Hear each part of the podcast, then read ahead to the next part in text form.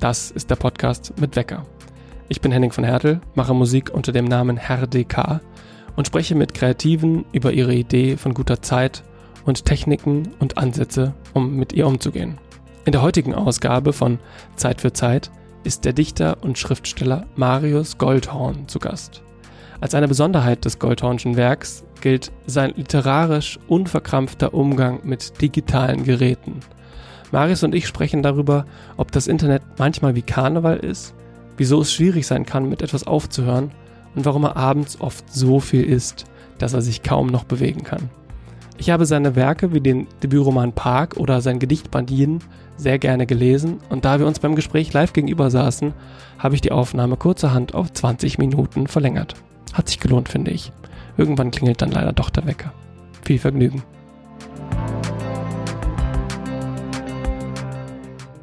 Hallo Marius. Hallo Henning.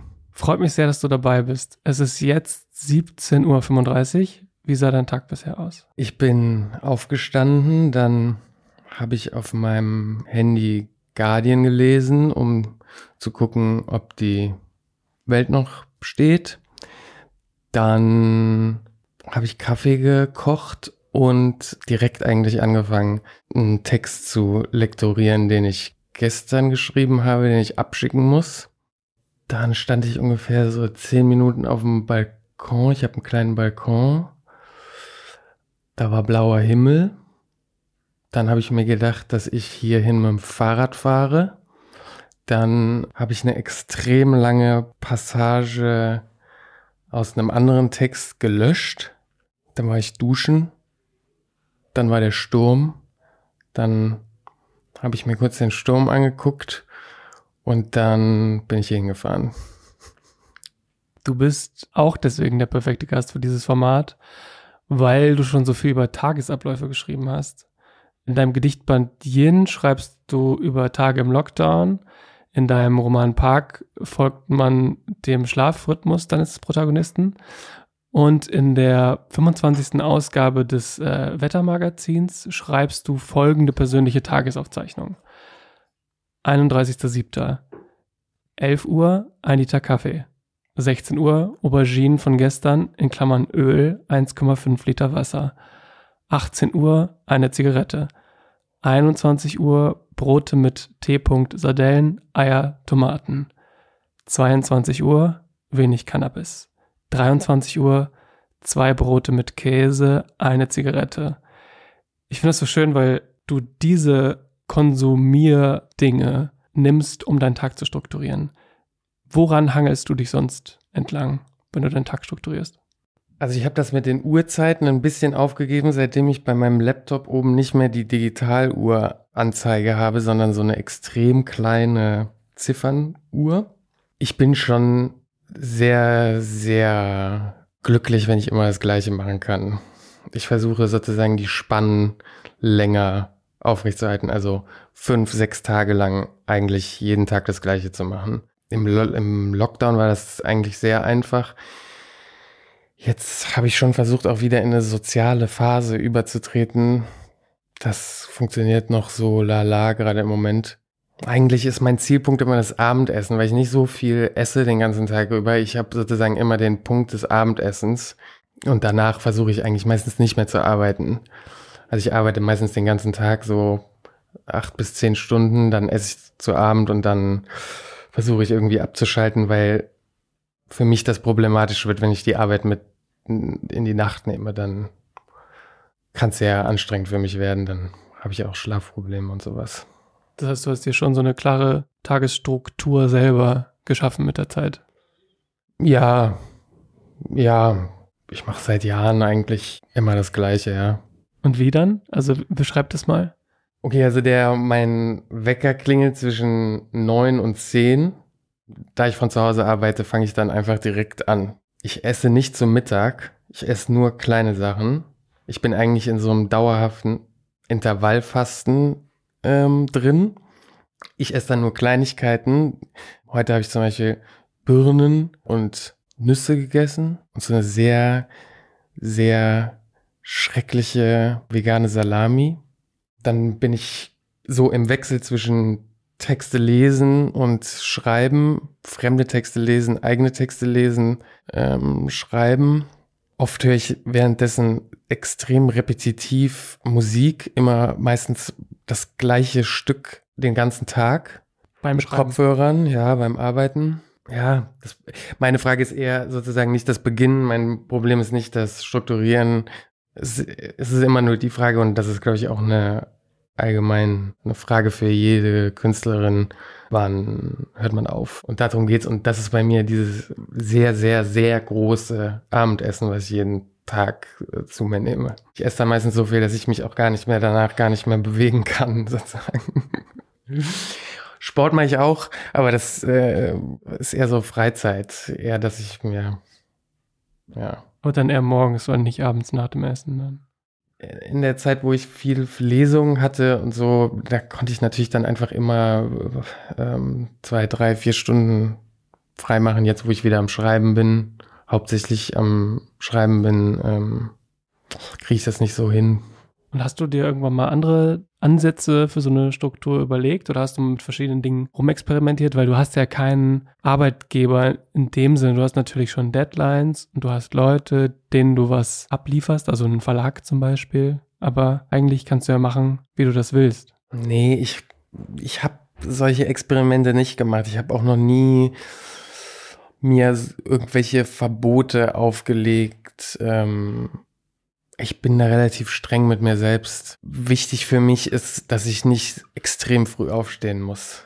Ich bin sehr gerne sehr spät nachts wach. Also meine Freizeit auch im normalen, am normalen Tag, in einer normalen Arbeitszeit sind dann so diese Stunden zwischen 10 und 2 Uhr oder sowas, wo ich dann mache, was ich will. Ähm, ich, ich kann mich ganz gut konzentrieren. So. Gutes Stichwort, weil ich würde total gerne mit dir über Ablenkung sprechen.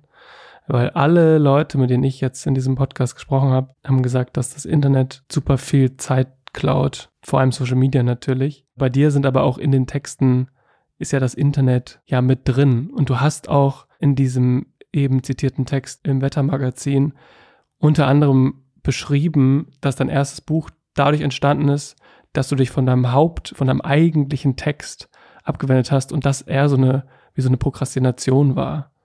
Wie funktioniert das bei dir? Ablenkung? Ja, es sind irgendwie diese Tagträume.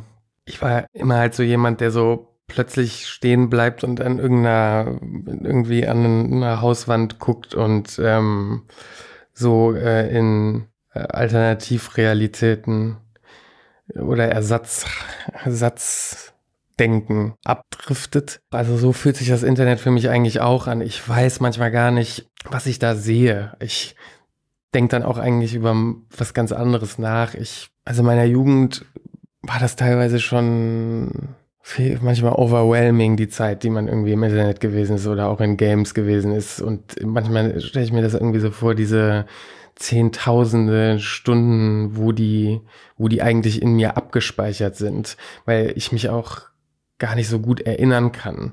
Im Allgemeinen kann ich mich nicht gut erinnern. Ich versuche da manchmal sowas wachzurufen, was ich da gesehen habe. Das ist wirklich, also irgendwie Deep Dreaming oft im Internet.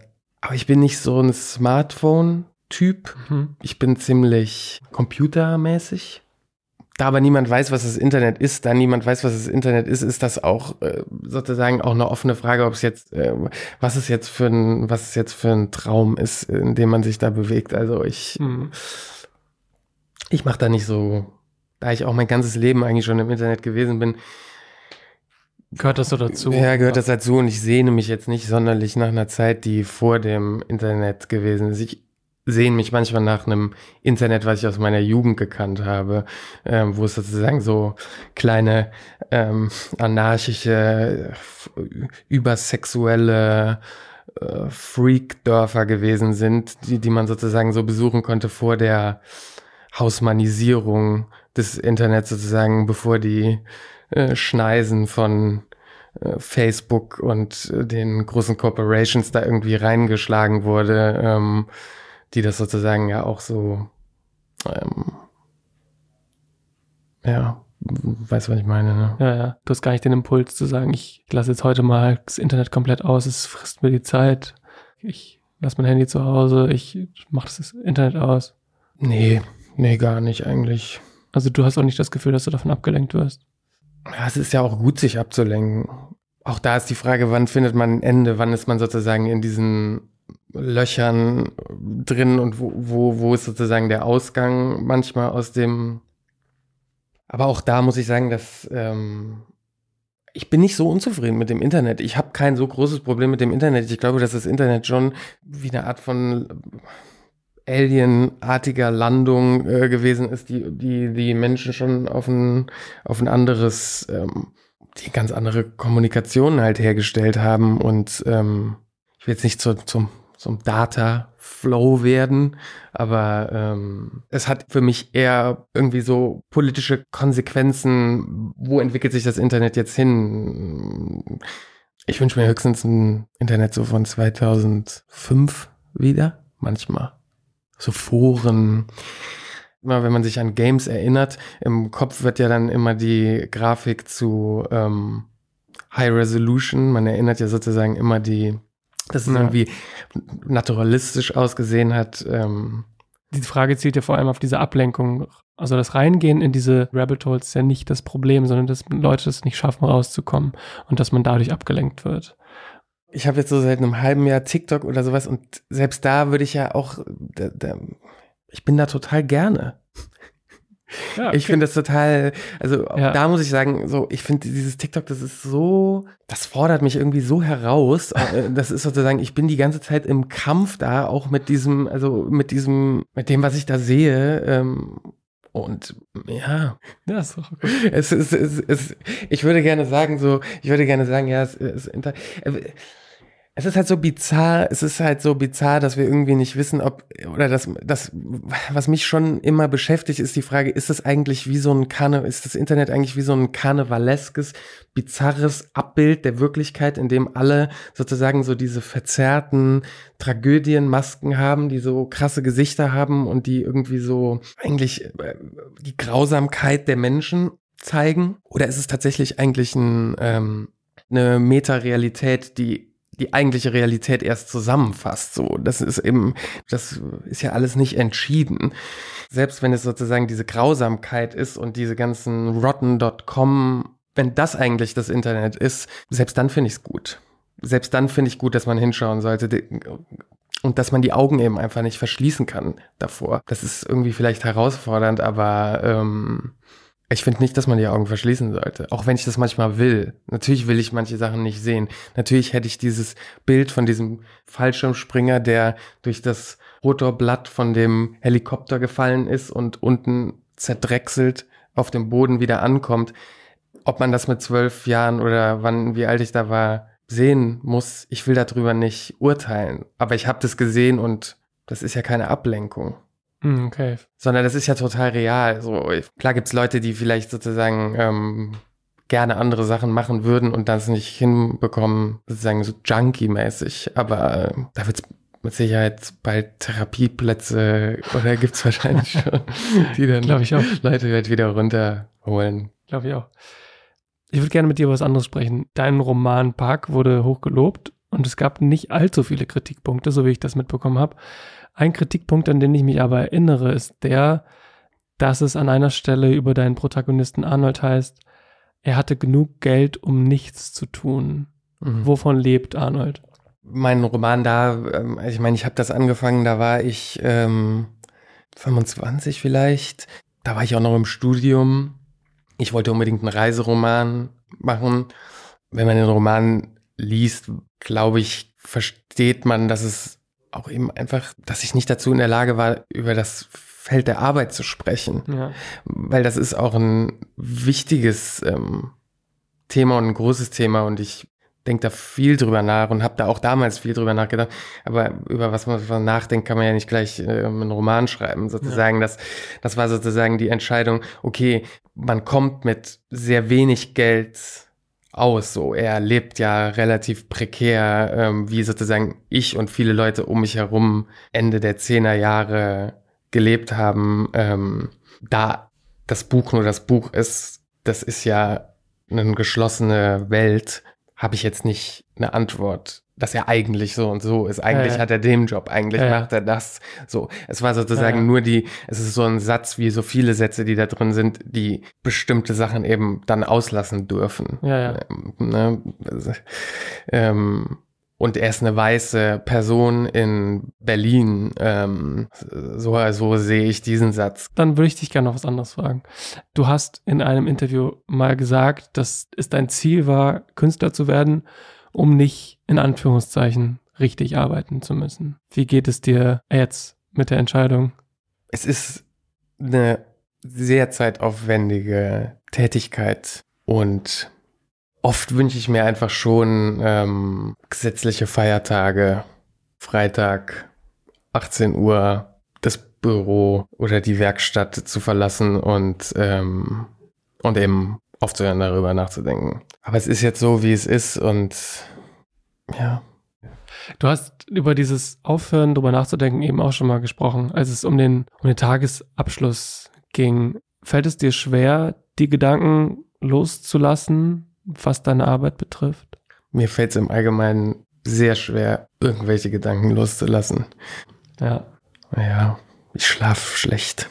Wenn du Tage nicht an deinem Schreibtisch sitzt und arbeitest, schreibst, lektorierst und so weiter, gibt es irgendwelche Sachen, von denen du weißt, die kannst du machen, die haben damit gar nichts zu tun, die dich auf irgendwelche anderen Gedanken bringen oder die dir eine Form von gedanklicher Fokusverschiebung ermöglichen? Ich befinde mich einfach jetzt in einer Situation, in der ich mitten in einem Manuskript stecke, einige Aufträge oder, oder einige Sachen schreibe, ähm, in diesen Situationen nicht. Ich hoffe aber natürlich, dass wenn ich mal mein nächstes Buch dann äh, geschrieben habe, fertig habe, dass ich dann einfach mal eine kurze Pause machen kann. Mir würden schon Sachen einfallen, die ich machen könnte. Zum Beispiel hm, vielleicht im Meer stehen, wenn es regnet. Habe ich schon mal erlebt. Habe ich schon mal einmal gemacht. Das war.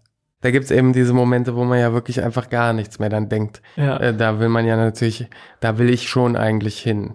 Also das ist sozusagen immer das Leerwerden. Und das ist natürlich auch dies, die Wiederholung, die eben einem da irgendwie befreit. Und deswegen bin ich seit Jahren, sehr, sehr, seit sehr, sehr langer Zeit auf der Suche nach Gebeten, die ich immer wiederhole oder diesen Sachen. So ein Mantra oder wie meinst du? Ja, ich meine, Mantra heißt es in dort, Gebet heißt es hier vielleicht. Mhm. Ähm, Aber jetzt nicht so ein klassisches Gebet, wo du jetzt zu jemandem sprichst und dir etwas erhoffst oder doch sowas? einfach, dass man leer wird, das ist ja die, das kommt mir der ideale Zustand vor eigentlich. Und ich äh, erinnere mich in, an die Momente, an denen ich ja wirklich ja gar nichts gedacht habe oder gar keine Sorgen hatte, die, ähm, das sind ja die besten Momente. Ja. Und man kann das natürlich durch Techniken herstellen. Wegen mir ist sozusagen so, viele Leute machen Meditation, glaube ich, genau aus diesem Grund. Und du hast es auch mal gemacht, wenn ich deinem Text Glauben schenken darf, hieß der der nasse Fisch oder der Ah, ja, ja, ja, ja. Ähm, ja, da habe ich mich so, mein Vater war mal bei den Maharishi, transzendentale Meditation. Aber da, bei dem, da ging es eher so ein bisschen darum, meinen Vater zu reenacten, würde ich sagen. Mhm. Das heißt, als du da diese Übung gemacht hast, oder hast du gar nicht wirklich diese Übung gemacht? Doch, du hast die Übung gemacht. Ich mache solche Sachen schon. Ich meine, Ja. auch joggen gehen zum Beispiel oder solche Sachen, die. Und ich krieg auch die Momente hin beim, beim Schreiben, wo ich einfach nur am Text bin, wo, wo ich diesen Effekt dann im Endeffekt auch habe. Dadurch, dass ich sozusagen in diesen Realitäten sind, bin, die nicht meine Realität ist. Vielleicht, ich meine, die Wiederholung ist ja auch so ein Stilmittel, was ich benutze oder sowas. Das hat bestimmt alles miteinander zu tun. Also ich habe mich da jetzt nicht, ähm, ich sage das jetzt selbst zum ersten Mal oder denke das gerade selbst zum ersten Mal, aber das gehört wahrscheinlich alles zusammen. Wiederholung und Stille. Ja, so eine Armenkirche im so einem verstrahlten Gebiet. Das ist dein Sehnsuchtsort. Nee, aber sehe ich manchmal in mir. Ach so, okay. Also das, was du eben beschrieben hast, mit dem, dass du im Meer stehst und es regnet, das ist ja eigentlich eine Extremsituation. Hast du trotzdem dir in deinen Wochen mal so einen halben Tag oder einen Tag, nimmst du dir Zeit für irgendwas, was damit nichts zu tun hat? Oder brauchst du wirklich arbeiten, arbeiten, arbeiten, Roman fertig, dann mache ich was anderes. Ich kann mich nicht erinnern, was ich gemacht habe, nachdem ich, nachdem der Roman publiziert wurde. Mein letzter Roman, ich, ich habe nicht sofort angefangen weiterzuarbeiten, oder doch? Doch, ich habe direkt eigentlich weitergeschrieben. Ja. An welchen Tagen liegst du dann abends im Bett und denkst, so wie der Tag war, so war er gut? Was muss dafür passiert sein? Oder wie, was für einen Ansatz hattest du an dem Tag? Ja, das ist eine sehr, sehr gute Frage. Manchmal bin ich einfach durch Begegnungen mit anderen Leuten oder wenn ein Gespräch wirklich funktioniert hat, dann liege ich im Bett und ähm, spinne dieses Gespräch in meinem Kopf immer weiter. Ich rede immer weiter, weil ich denke, wie ich habe die andere Person tatsächlich irgendwie so aufgenommen in mir. Und dann liege ich im Bett und dann spreche ich einfach in meinem Kopf immer weiter. Und dann schlafe ich meistens sehr gut ein. Vielen Dank, lieber Marius, dass du dabei warst. Vielen Dank. Das war es auch schon mit dieser Podcast-Folge. Vielen Dank euch fürs Zuhören. Sollte die Folge gefallen haben, abonniert den Podcast und schaut auf meinem Instagram-Profil vorbei für mehr Infos, Musik und Gedanken zu dem Thema. Ebenfalls soll ich mein neues Album Was mache ich mit meiner Zeit ans Herz gelegt, das vor kurzem erschienen ist. Dieser Podcast ist in Zusammenarbeit mit Diffus entstanden. Ich freue mich sehr, wenn ihr das nächste Mal wieder dabei seid, wenn es heißt Zeit für Zeit.